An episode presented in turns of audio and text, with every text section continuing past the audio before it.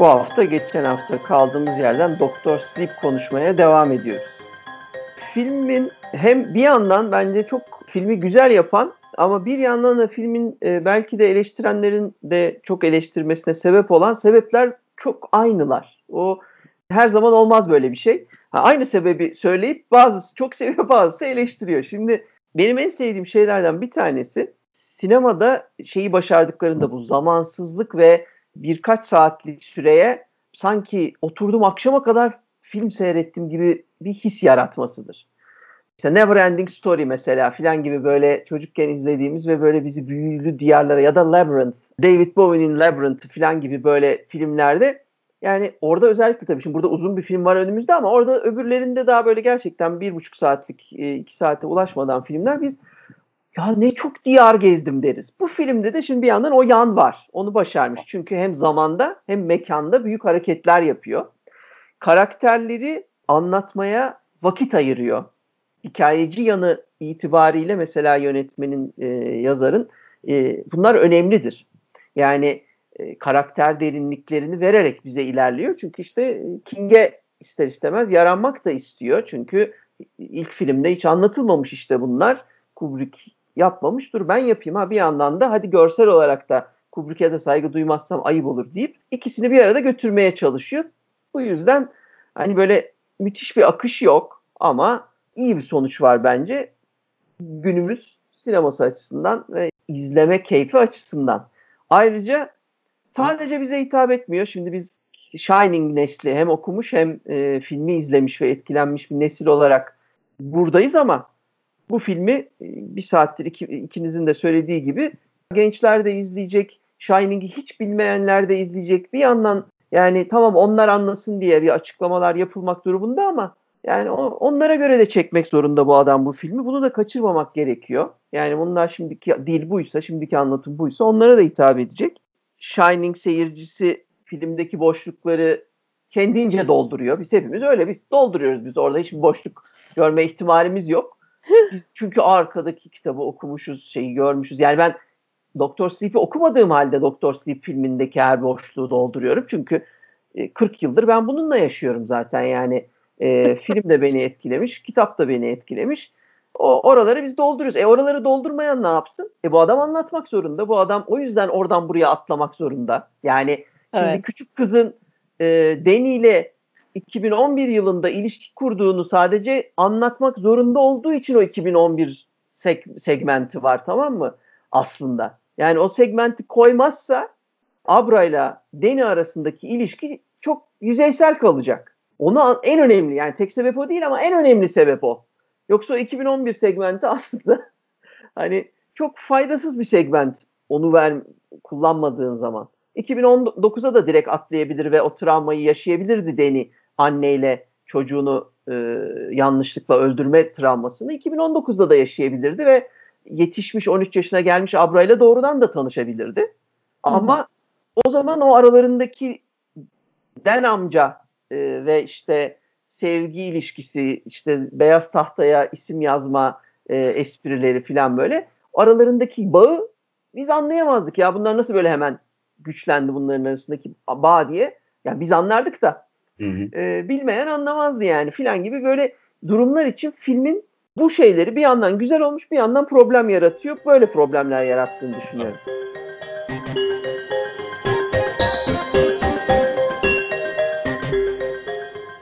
Ben filmin o arada Danny'nin böyle hani nedamet getirip tövbe edip ondan sonra küçük bir kasabaya ve tamamen böyle şey e, serseri mayın gibi gitmesi. Zaten hani belki de cebindeki son doları verip evet. O Greyhound tadındaki şey e, oranın metro turizmi e, binip böyle tam orada bir anda böyle kasaba meydanında belirmesi ve neydi Billy'ydi galiba değil mi? Billy, şey, or- Billy evet. Billy ile tanışması hikayesi mesela bizim onu görmemiz gerekiyordu. Çünkü hani o, o onun artık kurtulmuş halini.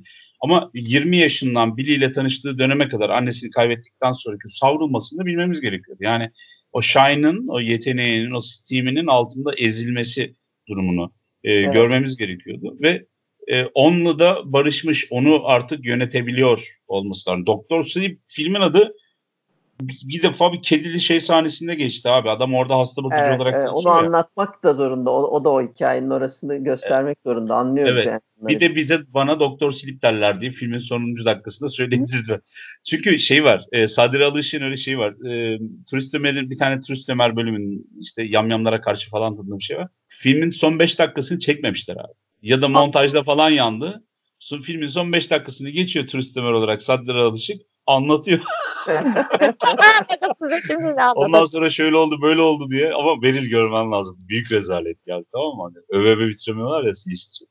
Velhasıl kelam e, orada bir şeyler oluşması gerekiyordu ki bir bağ kuralım. Bir de Abra karakterini bir anda bu kız da çok yeteneklidir diye öne sürsem bile de lan diyecek. Yani. Çok affedersiniz. İnandırıcı gelmez. Çünkü Stephen King'in ölümüne hayranları var kardeşim. Şimdi belli bir yaşın üstüne git King şöyle bir maldır falan de döverler seni. Kalk git buradan falan derler sana. Yani onun da bir şekilde onun da bir namusunu kurtarmak gerekiyordu Abra'yı da.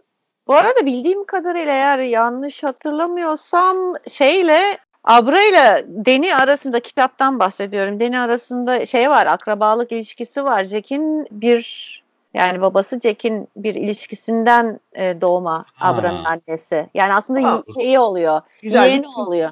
Güzel bir King bağlantısı. Evet. Evet, yani, tabii, tabii. yani onu da genetiğe e, aslında atıyor. Bir de şeyi ben merak etmiştim. Şeyi hatırlayamıyorum. Kitaptakini hatırlayamıyorum. E, filmde de çok geçmemişti ama hayal meğer öyle bir bağlantı kurduydum ben. Doktor Sleep'i izlerken. Şimdi otelde kendi babasını barmen olarak görüyor ya. Acaba Jack de Jack'in gördüğü barmen de kendi babası mıydı? Evet, evet. Yani o açıklama açıklama evet. yoktu filmde. Değil bu mi? Filmi izleyince öyle olduğunu anlıyorsun. Anlıyorsun değil mi? Ha, yani oradan ha. onu anlıyorsun. Ama yani dakika, herkes orada... kendi ha. şeyini görüyor. Herkes kendi e, şeytanını görüyor aslında.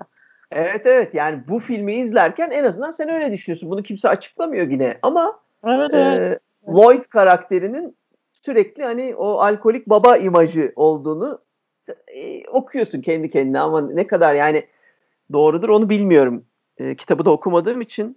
Ama ben şeyi değil de e, nedir adı? Daha sonra oradaki adam vardı ya e, bir önceki bekçi. Yok o bekçi ayrı tabii. Çarpışıyorlardı e, onlar. O da galiba bir ara barda durmuyor muydu? Yok. Yok. İlk filmde barda sanki bir sahnesi de onun vardı işte hani. Yok. Mutlu değiliz. Tuvalette. Yok mister yok onlar Jack. Tuvalette. Tuvalette onların. Tuvalette kırmızı. Kapıda yani o buzhanenin kapısında falan. Evet. Evet. Orada ama şeyde yok. E, barda Lloyd duruyor sadece. Neye ihtiyacım varsa onu dökerim kıvamında bir cümleyle I will pour whatever you need.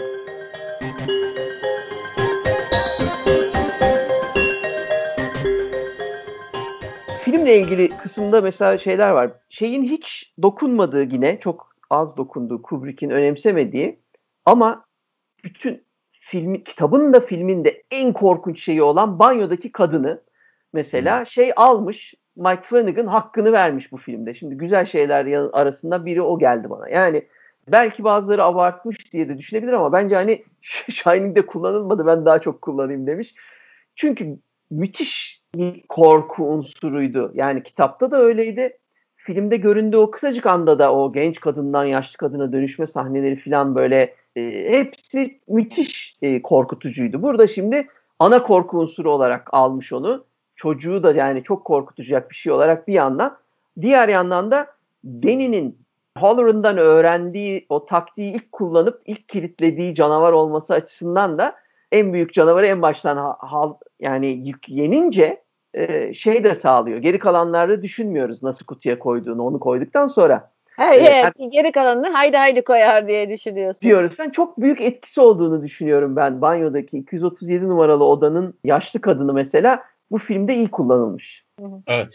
O, o da ilginç bir şeydir ya. King onu kullanmayı sever. Şimdi Stephen King'in sevdiği klişelerden bir tanesi de bu e, yaşlı ve üzerinde yaralar olan ya da vücudu deforme olan bir kadının onun üzerine üzerine gelmesi. Ama bu deformasyon sadece yaşlılık ibaresi değil.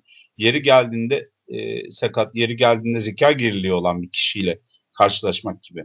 Bunlar Stephen King'in daha sonra biyografisinde vesairesinde de belirttiği üzere kendi çocukluğundan gelen şeyler bir kısmı.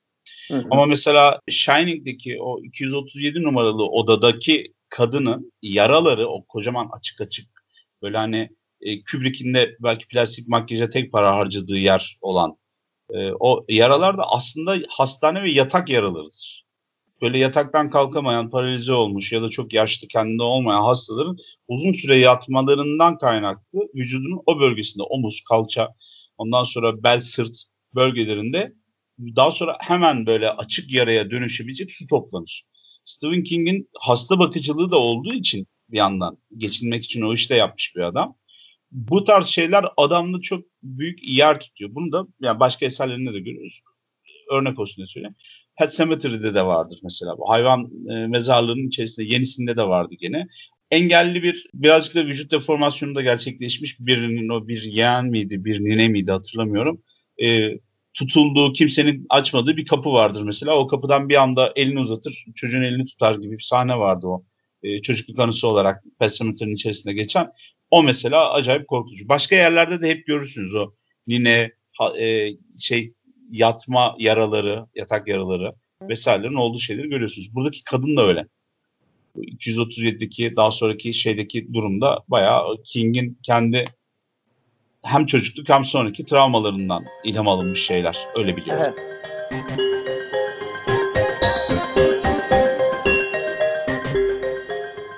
Bir sonraki benim çok hoşuma giden şey de Rose the Hat oldu. E, Berlin başta da çok net söylediği başka bir kötü adamlarına e, atıflarla dolu bir böyle müthiş bir kötü kadınımız var elimizde. Hem güçleri itibariyle ben bir e, çete olmalarını çok sevdim. Bizim Carmilla'da konuştuğumuz o eski canavarı anımsatan süper güçleri olmayan, yani böyle büyük güçleri, devasa güçleri olmayan ve insanları kandırarak ancak kendi özel güçlerini e, kullanabilen ve bu yüzden de mesela çeteleşmiş, yani tek başına hareket ederse daha zor. Daha çok kişi olunca daha güçlü oluyorlar gibi e, bazı özellikleri öne çıkaran bir işte bu True Knot çetesi. Benim çok hoşuma gitti. Özellikle o çok yaşlı olan şeyin adı neydi? Unuttum adamın. Papa bir şeydi ama ben de hatırlamıyorum. Ha, o dede, hani o dede papa bilmem ne dede karakteri falan böyle... Roma'daki e, gladyatörleri alkışladın sen filan atıfı, yani o müthiş akıl almaz yaşlılık filmin o demin söylediğim zamanda ve mekanda e, göstermese dahi hareketlerine bir şey katıyor. Yani önünüzde bir karakter var ve e, iki bin yaşında, üç bin yaşında belki, düşünsenize bunlar böyle e, masalsı bir hava katıyorlar. Canavarlar da uyumlu geliyor bana, dediğim gibi öyle müthiş güçleri yok. İşte astral seyahat yapabiliyor olmasını avantaja çevirmiş, insanların ruhunu emebiliyor olmasını avantaja çevirmiş ama hala çok güçlü değiller. Normal ölüyorlar. Ölüyorlar. Normal bir ölüyorlar. Kaza geçirdiğinde ya da vurulduğunda herkes kadar ölümlüler falan. Bunlar itibariyle çok hoş canavarlardı bence. Filme yakışıyorlardı. Müthiş bir villain'la başlarında, yani Rose the Hat çok iyi oyun olmuştu. Orada katılıyorum. Ee, özellikle her birinin ayrı gücü var. Bir de öyle bir e, durum söz konusu. Hatta yeni bir tane daha çeviriyorlar. Yani çevirme deniyor ya, dönüştürüyorlar. Evet. Ee, işe alıyorlar gibi. İkna, evet, ikna gücü yüksek olan birini işe alıyorlar şey, ya da içlerine alıyorlar. Dahil ediyorlar. Evet. Pusher, Snakebite Andy. Andy. Evet, Snakebite Andy. Şimdi geçen sefer de konuşmuştuk bunu, hatırlarsanız. Ölümsüzlük mutlaka ve mutlaka bir e, yandaş ister. Bir yoldaş ister. Burada da aynı şey geçerli. Yani ölümsüzlüğü tek başına yaşamanın aslında hiçbir anlamı yoktur. Yani ne, ne yaparsın? Beslenirsin, uyursun, okursun, dinlersin falan filan. Ama ölümsüz hikayesi anlatılırken mutlaka ölümsüzün her daim kendine bir yandaş aradığını, bir yoldaş aradığını ve bu yüzden de kendi gibi, yani çoğalma ihtiyacını da e, görürsün. Yani hiçbir hiç kimse ben ölümsüzlüğü tek başıma yaşayayım işte onu düşünmez. Yani bu hiçbir anlatıda ben bundan karşılaşmadım. Yani Drakula bile çeviriyor. Yani evet. Ki bizim yani canavar babında, hani insandan dönüşmüş canavar babında konuşacak olursak e, ölümsüz anlamında konuşacak olursak Drakula da aynı ihtiyacı hissediyor. Kurt Adam da aynı ihtiyacı hissediyor veya işte burada gördüğümüz Rose da aynı ihtiyacı e, hissediyor. Ya bunun zaten doğal karşılığını hayatta görebiliriz arkadaşlar. Siz eğer doksan yaşına kadar yaşadıysanız keyifle, e, sağlıklı bir şekilde ve bütün arkadaşlarınız öldüyse artık hayattan bir şey anlamıyorsunuz. Aslında bunun minyatürleşmiş, hani kısalmış hali aşağı yukarı budur. Yani insan her zaman zaten ahbaplarıyla birlikte hayatı, ailesiyle ve arkadaşlarıyla yaşamak ister. Yalnız kaldığında bir anlamı kalmıyor ki sürecin, değil mi?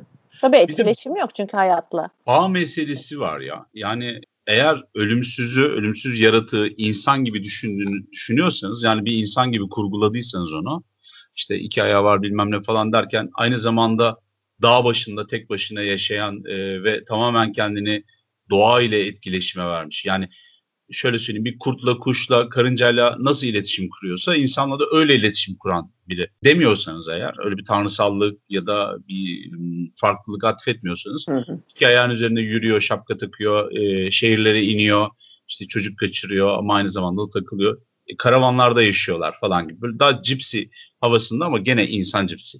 Yani çingene evet. havasında yapıyorsanız o kaçınılmaz olarak bağ arıyor o insan. Neden? İnsan bağ kurar çünkü. Ölümsüzlüğün içerisinde de hani o bağ kurduğunuz insanlar ölüp gittikten sonra açıkta kalan bağlar var ya, hani o şey gibi e, açıkta kalan, yani dişin açıkta kalan siniri gibi. Çok büyük acı veriyor aslında, bütün hikaye o. O nedenle o bağları kopartman ya da yeni bağ kurarken çok dikkatli, çok düşünceli olman gerekiyor. Yani çok büyük bir karar o. Çünkü sana çok büyük zarar veriyor. Onun backlash dedikleri, o geri tepmesi var. Belki de dediğin doğru. Şimdi ee, Rose the Hat insandan dönüşmüş. Yani oradaki bütün canavarlar insandan dönüşmüş. Ama yani bu bir tanrı olsaydı, hani şeyde bir deyiş vardır ya, çok yaygındır. E, yalnızlık Allah'a mahsustur derler. Yani burada eğer insandan dönüşmüş olmasaydı, bir tanrısal bir varlık olsaydı, yani iyi kötü orasını e, bilemem ama tanrısal bir varlık olsaydı, yani yalnızdaki bütün şeylere baktığın zaman, panteonlara baktığın zaman, inanışlarda, mitolojide vesairede hepsinin bir eşi vardır. Yani hepsi çoğalmıştır, hepsi bir e, sülale kurmuştur, hepsinin sülalesi vardır. Yani bu e, Afrika mitolojisinde de aynı. İşte Kuzey mitolojisinde de aynı, işte ne bileyim Pers mitolojisinde de aynı. E baktığınız zaman tanrılar haritasına, yani orada bir sülale görürsünüz. Yani bunun belki burada bizim anlatmaya çalıştığımız kısma uyan, hani Cthulhu mitosunda belki yoktur o. Yani işte evet. o, o kadar devasa düş bir şey düşüneceksin ki boşluk ya. ve büyüklük Hı-hı. ve eskilik düşündüğün zaman gerçek tanrısallık o yalnızlığı getirir ama zaten ihtiyaç yoktur. İnsandan uzaklaştırman gerekir. Panteondakiler yine insandan kurgulandığı için o tanrılar evet. e, yine insan gibi davranırlar. Bravo. Verdiğin, verdiğin çok güzel bir örnek. Yani Cthulhu'yu düşünecek olursan aslında benim bahsettiğim, yani tanrısal bir varlık evet. olsaydı belki bunun mümkün olurdu. İhtiyaç evet. hissetmezdi dediğim. Dediğin gibi yani insandan devşirilmiş olduğu için, insan gölgesi taşıdığı için e, mitolojideki evet. tanrıların sülale kurma ihtiyacı hissediyorlar tabii. Burada da aynı şey var. Bir işte e, hepsinin ayrı yeteneği var dedin ya Beril. O tabii filmde o yeteneklerin üstünde çok durulmamış. Hı-hı. Biraz o silik olmuştu. O da evet. yani edebiyatın gücüdür aslında. Hani e, lüzumsuz görünmez kimsenin gözüne o. Eğer tabii çok büyük dağılmadıysanız. İnsanların o background hikayelerini anlatmak tatlı.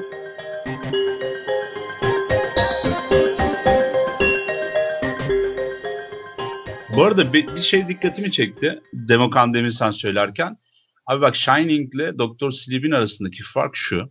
Bir tanesinde beş bin yıl, iki bin yıl geriye götürebiliyor kahramanı. O zaman ne oluyor? Dediğin gibi masalsı, biraz daha böyle peri masalı Hı-hı. gibi büyük bir şey oluyor. Şimdi bunun iki tane etkisi var. Birincisi, ciddiyetten uzaklaşıyorsunuz. Yetişkin işi olmaktan çıkıp biraz daha genç yetişkine, belki çocuk ve gence yönelik anlatılan hikayelerle paralellikler kuruyor insansın. Diyor ki, Shining mi?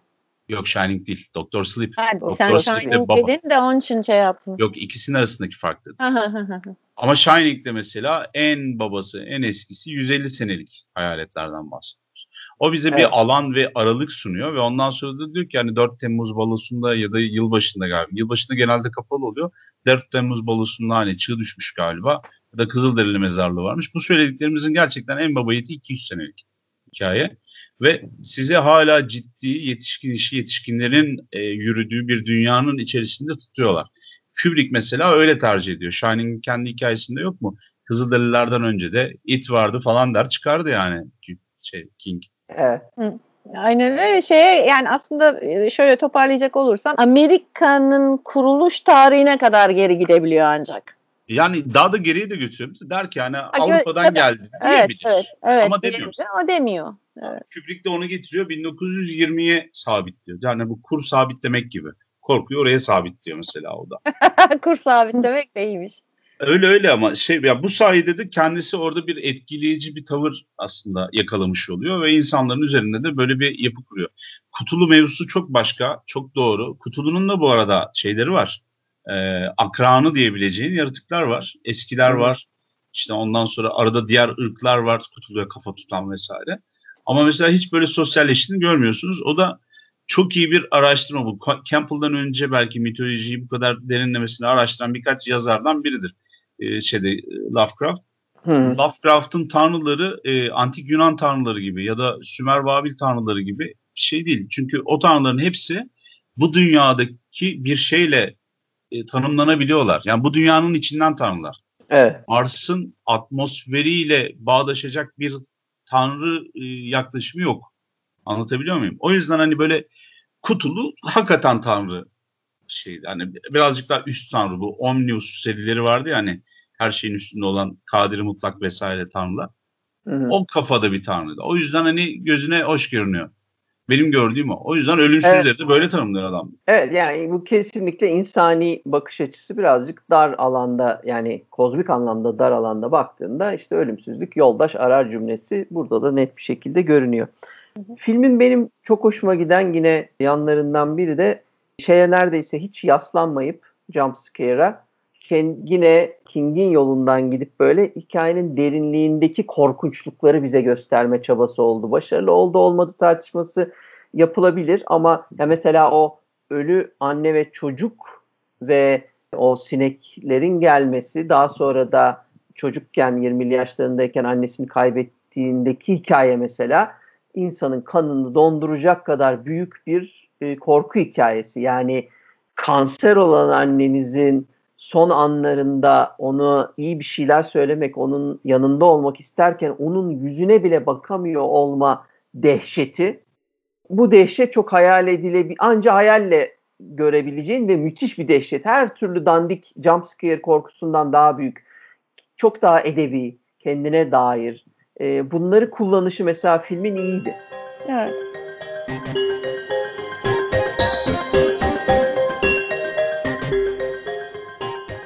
Ben e, son kapışma otelin orada bir karakter gibi tekrar kullanılması e, Shining filminde atlanılmış bir detay gibi e, geliyor. Ha o yüzden miymiş dedirttiği yerler var mesela. E, hmm. Tabii otelin estetiği de süper. Bir yandan da hani kendinizi e, bir nostaljik bir turun içerisinde de buluyorsunuz. O Colorado Hall'un içerisinde elinde baltayla durması ya da hani Rosie'yi yazı masası olarak kullandığı o daktilonun önündeki uzun masada ilk önce hapsetmeleri, Labyrinth'te falan, falan. E, o tarafları güzeldi. Bir de şimdi modern dedim ya anlatı, anlatma. Şimdi bazı yerlerde bu huşu içinde kendini yitirerek ruhu çekme anları vesaireleri e, ba- neredeyse seksi çağrıştıran bir şeydi. Yani bir, bayağı bildiğiniz sevişiyorlarmış gibi bir hisse de getirdi. Rosie'nin işte hani aradaki söylediği laflar vesaireler. Bir önceki Shining'de mesela direkt olarak gördüğünüz bir şey yoktu. Çünkü Jack Nicholson'la Shelley Duvall'ın arasında öyle bir romantik bir elektrik yoktu. Hiç sağlanamamıştı. Tutturamıyordu. Yani ona da oynamamıştı zaten büyük ihtimalle Kubrick. Burada bir ufak hani böyle e, Rosie'nin e, seksapelinin yüksek olmasından belki ileri gelen muzip bir tarafta vardı. Şeye de çok gülüyordum ama. Ya film bir defa kendini doksanlarda falan zannediyor. Biraz çağ dışı kalmış, tamam mı? Abra mesela on dört on beş yaşında genç kızımız, ergenimiz. Birinin kaybolan çocuğun fotoğrafını, o sayfayı print out etmiş. Oradan bakıyor. Hiç cep telefonunu çıkartıp da oradan pinç edip böyle zoomlayayım, oradan gideyim falan yok.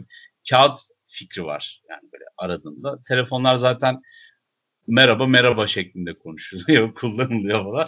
Onlar da tabii Stephen King'in boomerlığından ileri geliyor diye böyle dokunmamış diye. Çünkü şeyde, kitapta da hani benzer hissi var. Bir de şeyi de sormak istiyorum size. Şimdi içki mevzusunu konuştuk. Geçen defa Shining'de söylemiştik. Zihni çok sorguluyor Stephen King, tamam mı? Her iki tarafta da. Çünkü zihin aynı zamanda travmaların tutucusu. Yani zihin dediğimiz şey bizim bir alanımız, kutu kutu. Böyle boşlukları var. Sen o boşluğa işte e, nine travmasını koyuyorsun. Baba alkol alıyordu, benim dediğimi dinlemedi. İşte ondan sonra okula gittim, bilmem ne yaşadım. E, yan komşunun da kedisi ölmüştü, şöyle olmuştu. Bilmem nereden cenaze çıktı. Hayatındaki bütün kötü şeyleri zihine içerisinde dolduruyorsun. Böyle bir muffin kabı gibi bir şey olduğunu düşün. Ondan sonra e, King mesela bunu devamlı çevirip duruyor. Birazcık da aslında günah da çıkartmaya çalışıyor bir içki konusunda. Diyor ki içki, zihin dediğimiz kara tahtanın üzerine hep bir şeyler yazıyorsun ya, dolduruyorsun her şeyi. Su alınacak, yazılıyor oraya. Ondan sonra suçu çok terbiyesiz bir adammış, kaba bir adammış diye onu da yazıyorsun. Ondan sonra tam bir yerden çalışıyorum, aklıma bir iyi bir fikir geldi. Danny geldi, baba bir şey söyleyeceğim dedi. Tak, onu da yazıyorsun falan. O gün karşılaştığın her şey kara tahtanın üzerinde bir kelime, bir harf, bir sayı, bir şeye tekabül ediyor, yazılıyor. İçki diyor, silgi gibi e, geliyor diyor. İçki hepsini temizliyordu. Bana boş, rahat, baktığım zaman gözümü yakalamayacak, benim zihnimi meşgul etmeyecek bir kara tahta sunuyor diyor içki. O yüzden diyor ben diyor içkiye böyle düşkünüm diyor. Ve baktım adam aslında zihin mevzusunu çok başka şekilde bir daha anlatmaya çalışmış. Onu gördüm. O da Cicero'nun falan meşhur antik Roma'da da kullanılan şey hikayesi vardır. Zihin odaları vardır. Zihin sarayları. Evet. Hafıza yöntemi. Bu bir şeyi hatırlamak için işte e, savaşçılar, ulaklar vesaireler bir bakar böyle, aa iki bin kişi sağda, üç bin kişi solda. İşte ben bu iki bin kişiyi aldım, aklımdaki sarayın ikinci katının beşinci bilmem ne odasına koydum. Daha sonra komutanın yanına gidince ikinci kat bilmem ne, ha iki bin kişiydi onlar diye çıkardı. Böyle bir yöntem var gerçekten de, kullanılıyor. Napolyon zamanında bile kullanılmış. E, ya doksanlarda o zihin o şeyi bir tane abi çıkardı televizyona, sürekli onu anlatırdı, reklamını yapardı. Mega hafızası var. Kelimeleri, ha kelimeleri yani hatırlamak için onu anlatır durur. Televizyonda kamu spotuydu. Evet. Melih bir şeydi galiba o, zihin ve mega hafıza bir şey. Şey şampiyonu. Evet. Evet. Şimdi oradaki durumla hani böyle zihni devamlı sorguluyor, tartışıyor falan ya. Aslında hepimiz e, aklımızda dışarıyla etkileşime geçmediğimizde King'in Overlook Oteli gibi kendi hayatımız boyunca inşa ettiğimiz odalarını ara ara doldurduğumuz bir yerde yaşıyoruz. Öyle bir kiminin mansion'ı var, kiminin gecekondusu var, kiminin devasa beş yıldız oteli var. Kimisi daha böyle bağ evi gibi takımları, çiftlik gibi düşünüyor. Yani E, bilmem ne ağacının altına koymuş anılarını. Ha, kutuları değil de sepet, sepetleri var. Sepet, yani? Ha, yan yana diziyor falan gibi. Ben o yaklaşımı gördüm mesela. O çok çok acayip keyifli. Siz ne diyorsunuz? Ya ben, sizde ne çağrıştırdı bu fikir? Yani onu kullanmayı seviyor. Yani zihnin içinde dosyalamalar yapmayı veya işte odacıklar kurmayı, işte artık saray vesaire şu bu. Ben fikri çok seviyorum zaten. Yani ben daha e, ilk zamanlar okuduğum zaman da bu fikri çok beğenmiştim. Bir hatta bu şimdi hatırlamıyorum, bir tane e, kardeş payında mıydı neydi, orada da kullanmışlardı bunu, bir de çok enteresan. Nasıl? Orada çok gülmüştüm ben. O, onların şey ya bir filmi ya da şey kardeş payında, tam hatırlamıyorum, orada mesela ilk gördüğümde direkt ha dedim Stephen King okumuş bunlar yani bunu, çünkü hani o zihinde işte o tembel olması yok. Birinin e, gazete okuması, yani onlar şey beyinde çalışanlar ama o kadar tembeller ki e, onu anlatmaya çalışıyor. Kendi de odanın şeyin içinde böyle bir iş yeri gibi bir yer. Yani çok güzel yansıtılmıştı. Orada hemen direkt olarak aklıma dedim ha dedim Stephen King bunlar okumuş yani herhalde. Çünkü hani onun dışında çok fazla bir yerde e, rastlamadım ki. King bayağı böyle bir tekrarlar bu işi. Hı hı. Ee, bence şahane bir fikir ama hani şey konusunda hani benimki saray mıdır çiftlik midir emin olamadım. Daha çok benimki şey gibi hani vardır ya bir can, şey e, Canga reklamı mı ne vardı hani dağınık severiz hesabı. Ya yani benim bilemiyorum. Dikey öyle değil çok... yatay olsun diyoruz aslında değil mi? Daha geniş bir alan. Evet. Ay, evet şeydeki o e, söylediğimiz bu Abra. Zihin odaları. Evet, zihin e, odaları açısından Abra'nınki çok iyiydi. Yani orada kurulan tuzak benim acayip hoşuma gitti. Yani çünkü Rose the Hat kendini tanrı olarak görüyor. Ondan daha güçlü bir e, şey görmüyor. Çünkü Açık avcı. Aynen öyle. Avcı çünkü. Avcı olduğu için kurbanın her şeyden habersiz. Ondan sonra işte onun oyununa kanacak bir e, tavşancık olarak görüyor. Aslında. Ama orada o dosyaları ararken bakalım sen kimmişsin diye ellerinin orada sıkışması dolabın içine muhteşem bir sahneydi bana göre. Evet. Şimdi orada şey var ama işte yine sahne güzeldi, tuzak bilmem ne filan olsun. Zaten o sahne öyle olsun ve o tuzak öyle olsun kıvamında birazcık onlar birbirine uydurulmuştu. Fakat Galip'in King'le ilgili söylediği şey burada daha da artık orada kafamıza atılan bir şeydi.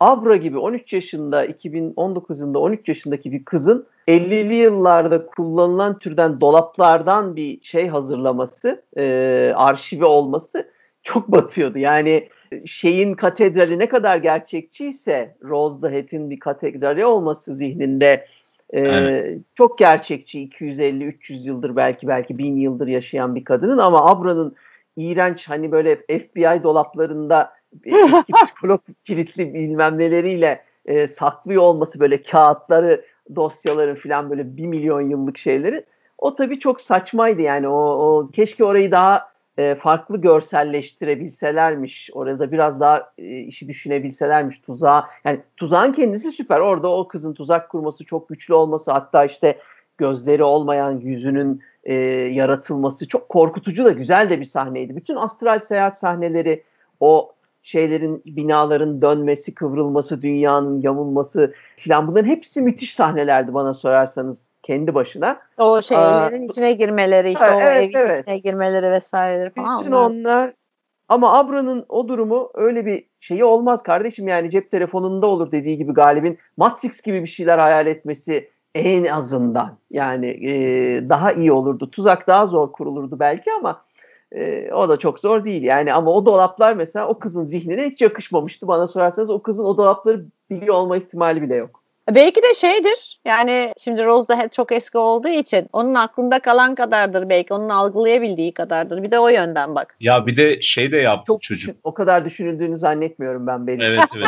Olsun eminim ama ben yani düşündüm işte yani. Tabii, sen düşünürsün Abra'nın, ben düşünürüm ama. Abra'nınki bir yetişkinin icat ettiği bir odaydı yani, onun oradaki şeyleri tamamen büyümüştü, küçülmüş edasıyla. Dediğin gibi ne o arşiv fihris indeks şeylerini bilir, kutularını, ne o zaman, çünkü öyle bir şeyde kart sistemi de yok. Yani tabii, biliyorsunuz tabii. Yüzyıllar oldu şeye geçeli, o kütüphanelerde falan. Öğrenci işlerinde şurada burada kart sistemi. Tam King'in şeydi işte, Gencoğlu. Aslında şey yani, olabilir de Hello Kitty dosyalama sistemi olabilirdi mesela. İşte, renkli renkli. Ama şu var bak mesela yani, orada başka bir yönetlik var. Benim en çok sevdiğim oydu. Ben odadaki her şeyi bu hayalin içine koymadım diyor. Yakalanmamak için böyle bir şey yaptım diyor. Burada büyük bir cinlik var, bir tecrübe var diyor. Sadece akılla izah edemezsin. Hı hı. Bu benim geri teper e, bilmem ne falan demiyor. Yani yaşadığım yere kadar biliyor. Bir suburb gibi bir yerde olduğumu da biliyor. Ama mesela odanın içi nasılmış diye hani son anda göstermedim diyor. Bu bir tecrübe meselesi. Zihinlerde gezen insanlar her tarafı görebilir. Seni tamamen koklayabilir gibi şeyler. Genelde Dan gibi adamların. Danny gibi adamların tecrübeyle söyleyebileceği şeyler. Evet. Sanki orada biraz daha kızı biraz daha cheese bir şekilde hani anlatmış. Yani bir, o kızın ağzından duymaz mı? Bana bir minik mantık hatası gibi geldi o taraf.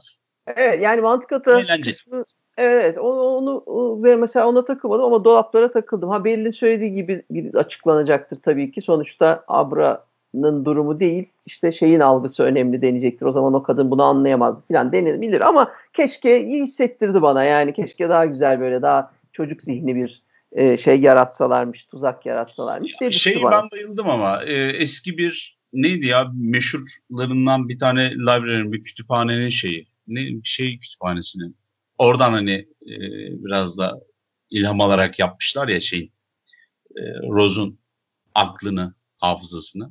Güzeldi o işte, o yakıyordu, o yakışıyordu. Evet.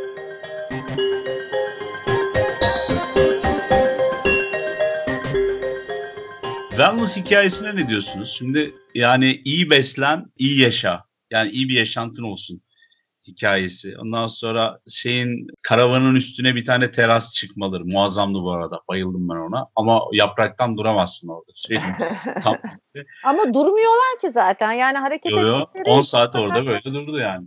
Ha, kadın durdu canım yani. Hani tam duramazsın dediğim. Yani on saatte ne kadar yaprak düşecek? Hani yağması lazım şeyden çok rahatsız olman için. Mevsime bağlı mevsime. Ha. Ormana. Doğru ormana. Tam parti mekanı ama. Ama düşersin aşağı düşersin. Yani, bu arada fakirler yalnız. Şey diye.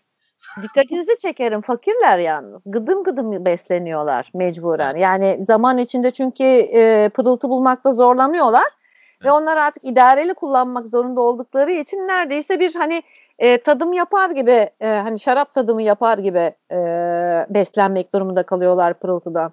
I don't know if it's cell phones, diets or Netflix but cümlesi çok eğlenceliydi, günümüze çok uygundu tabii ki yani. E, ha, arada çaktı.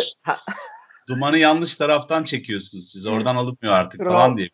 Yani, evet evet. Yani onlar eğlenceli e, detaylar işte şey. Duman e, detayı da biraz hippilikti bu arada. E, bir ekip bunlar sürekli geziyorlar, yerleşmiyorlar, efendim duman çekiyorlar. Bayağı senin, bitimle hadi hacı abi döndür onu falan gibisinden. Yok harika. Senin o söylediğin ilk okuma ben, ben katılıyorum yani o senin söylediğin o ilk okumaya bütünüyle yani o, bunların o çiçek çocuk atıfları, çingene atıfları, hepsi işte karavanla hareket ediyor olmaları filan böyle. Hepsi bunların e, o güçleri çok olmayan, azla yetinmek zorunda bu noktada kalmış tiplere dönüşmeleri. Çok şeyle bir yandan da herkes anlasın diye wellness'la bunun e, harman edilmiş olması. Evet, evet. Şeydi yani kolay anlaşılır. İnsana yakışır. Anca bugünden, bugün ve devamında hatırlanıp anlaşılabilecek. Ee, yani doksanlı yıllarda böyle bir şey söylesen e, dalga geçtiğini düşünürler. Espri olarak algılarlar. Oysa e, burada hani zaten ölümsüzlük satmıyorum ben. Anca iyi beslenirsen e, uzun yaşarsın. Son, son lafı bile çok moderndi e, mesela filmin. Spoiler'ın zirvesi olacak ama hani şimdi Danny bütün hayatı boyunca bu parıltı, shine, duman işlerinden çok çekmiş. Bunların hepsi de argoda uyuşturucuya tekabül eden abuk subuk şeyler zaten. Böyle bir, bir taş falan demediği kaldı. Şimdi e, ve bundan da acı çekiyor. Kimseye anlatamıyor. Herhangi bir komünite yok. Toplum onu kesinlikle anlamıyor. Yani hastaneye yatırırlar, verirler ilacı. Döverler bir de bunu. Yastıklı odalara kapatırlar falan. Şimdi evet. Öyle bir dünyadan iki bin onların, iki bin yirmilerin dünyasında parıltını saklamana gerek yok, artık olduğun şeyi saklamamalısın e, demek çok büyük bir değişim aslında. Çünkü daha önceki dünyada sen kaçan yani tam bir Moby Dick gibi beyaz balinasın orada ve insanlar senin varlığından haberdarlar ama her gün karşılaşmıyorlar. Sen de kendini gizliyorsun. Yani Moby Dick'in arada hamsi gibi etrafta dolaştığını düşün falan. şey, boğazdan Moby Dick geçti hani. Evet evet. Oğlum buradan beyaz bir şey geçti deyince nerede geçti? Uyduruyorsunuz falan demiş. Moby Dick'in kendisi diyor ama böyle küçük bir balık gibi duruyor. Şimdi buradaki yeni mesaj aslında güzeldi. İnsanlar çünkü farklılıklarıyla daha barışıklar günümüzde. Hatta biraz da boku çıktı bu. Azınlıkların cebindeki parayı alabilmek için herkes onlara bir şey yapıyor, çalışıyor ve diversity şey yapıyor. Yani abartıyorlar orada. Ama bir yandan da doğru yaptıkları bir şey var. Bugüne kadar hep Amerikalıları gördüğümüz zaman bizim bile beynimiz öyle yıkanmış. Miami Vice izliyorum. Beyaz beyaz da yatıyor kardeşim. Zenciyle beyaz yan yana gelince orada vibe'ı hissediyorsun. Herkes rahatsız. Kameraman bile titremiş. Orada problem çıkarıyor. Arıza çıkarıyorlar. Evet evet. Ya diyorsun beyazlar beyazla sevişsin. Kardeşim benim, beni huzursuz etmeyin diyorsun. Yani öyle bir beynimizi yıkıyorlar ki başından itibaren. İşte hani o zamandan e, şu zamanın herkesi kabul eden ya da herkesin tabii ki ortak ve e, eşit yaşaması gerektiğini dile getiren, kendimizi gizlemek zorunda değiliz. Yani bunun içerisinde sadece siyah beyazı yok yani. Heteroseksüeli, homoseksüeli var. Ondan sonra şeyler var, alım gücü ve sosyal sınıflar var. Bu ekonomik dayağı. Evet. Bunların hepsini de bir şekilde gösteren, olduğun şeyden utanma, onu bir o parıltıyı içinde saklama diyor. Yani taşı, yaşa onu diye de hı-hı söylüyor. Çünkü den yaşamamış. En son hayaletken aklı başına gelmiş filme göre. Evet. Bak, biz öldük gittik ne oldu sen işte parıltını yaşa bence falan diye. Evet oradaki şey, oradaki şey çok komikti yani Obi-Wan Kenobi'nin Obi-Wan eski Obi-Wan Kenobi'nin ruhu gibi yeni Obi-Wan Kenobi'nin e, den olup e, o adama hep hayalet yazıyorlar. Hayal, hayaletiyle hani evet akıl veren e, bir karaktere dönüşmesi artık atıfın atıfının atıfı olmuş. Kaderinde var desek daha doğru olur. Kız da annesine söylüyor. Annesi yemek hazır diye geliyor ya. Evet. Ne yapıyordun? Hiç öyle dalmışım falan deyip ondan o sonra da diyor. Denle konuştum. Babamla da konuşuyorum. Annesi de bakıyor. E iyi.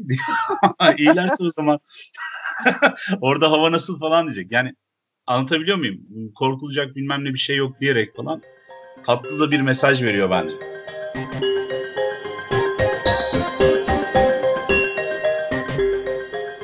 Şimdi bu film bence alıştığımız hani Hollywood anlatısını, sinema dilini çok işlevsel bir şekilde kullanan bir film. Akıcılığının oradan geldiğini düşünüyorum. Bütün şey süreçte anlattığımız o parçalar vesairesi filan böyle zamandan zamana, mekandan mekana atlaması, masal havası filan bunların hepsini çok güzel aktarıyor bu yolla. Fakat şeyi bilelim. Görsel atıflar var. Cinnete, Shining'e, ister istemez Kubrick'e. Ama bunlar tamamen şekilseller. O yüzden de güzel. O yüzden de izlemeye doyamıyoruz ama şekilseller. Yani e, doktorun ofisinin Shining'deki otel müdürünün ofisi olmasının bize atıf olarak görünmesi dışında hiçbir değeri yok. Anlatıma bir katkısı yok. Hiçbir şeyle bir önemi yok. Ya da üst açıdan bakıyor olmasının işte pek çok yerde tepeden doksan derece işte Kubrick'in uçan e, orman açılarına vesairesine atıf olması filmin işleviyle hiçbir alakası yok. Yani Kubrick'te iş, işlevsel olan sinema sanatının değerli hareketlerinin hiçbiri Flanagan'da onlar yok. Yani bu film için söylüyorum. Ee, şeyde bile yani Shining'i biz tabii hafızamızda çok hoşumuza gitti. Otele girdik, güzel anılar canlandı ya da ha- hatıralarda bisiklete binen Danny'yi izlediğimizde hoşumuza gitti ama bir tarafta Kubrick'in mükemmel hani one point perspektifi varken diğer tarafta yani hani onunla kapışmamak için tahminen one point perspektif yapmamış ama yani olmamış duruyor o takipler, ışıklar, sesler filan böyle. Bunların hepsi çok böyle şeyler. Sadece olmuş olsun diye. Bize bizlere bir merhaba de demek. Nefes nefese kaldı bisikleti süren. Öyle bir bisiklet sürme yok. Hepsi elektrik scooter kullanıyorlar. Yani, yani şey gibi Danny gibi yardırmıyordu böyle. Danny bayağı bildi motor çetesi gidiyordu çünkü. Evet evet orada tabii şey de vardı o yanılmıyorsam yanlış hatırlamıyorsam orada bir büyük boyunu yapmışlar orada e, o Danny bile olmayabilir e, kullanan büyük birisi olabilir o ilk filmde çünkü büyük model e, bir tane bisiklet yapmışlar e, film için Cinnet'te seksen yılındaki filmde öyle bir detay hatırlıyorum ama ondan emin değilim. Şimdi bunların hepsini görüyoruz o yüzden de yani çok kolay izleniyor çok keyifli otur arka arkaya bile izlersin. Hep beraber de eğlendik ama yarına kalacağını düşünmüyorum filmin. Yani bütün başlıkları biz kendimiz Shining seyircisi ve okuru olarak dolduruyoruz ama izlememiş, okumamış, iki binlerden sonra bu filmle muhatap olmuş neslin anlamasına imkan olmayan ayrıca bir yandan da hiç umursamadığı detaylar bunlar. O yüzden de film çok güzel bu arada. Ee, önemli değil ama elli yıl sonra kırk yıl sonra Shining'in e, tabii hissettirdiği şeyleri de hissettirmeyeceğini düşündüğüm e, bir film. Onu da e, söylemeden geçmeyeyim yani. Bu hafta geçen haftalarda konuştuğumuz Shining'in devamı gibi görünen hem atıfta bulunan ama aynı zamanda bambaşka bir şeye dönüşen Doctor Sleep filmini e, konuştuk. Bizler Doctor Sleep bölümümüzle sezonumuza biraz ara veriyoruz. sekizinci sezon karantina sezonu olarak hiç ara vermeden başlamıştık. Şimdi bir kısa ara verelim. Biraz diğer işlerimize bakalım. Yazılarımızı yazalım. Sonbahar gibi devam ederiz. Hoşça kalın. Görüşmek üzere. Bizi dinlediğiniz için teşekkürler. Görüşürüz.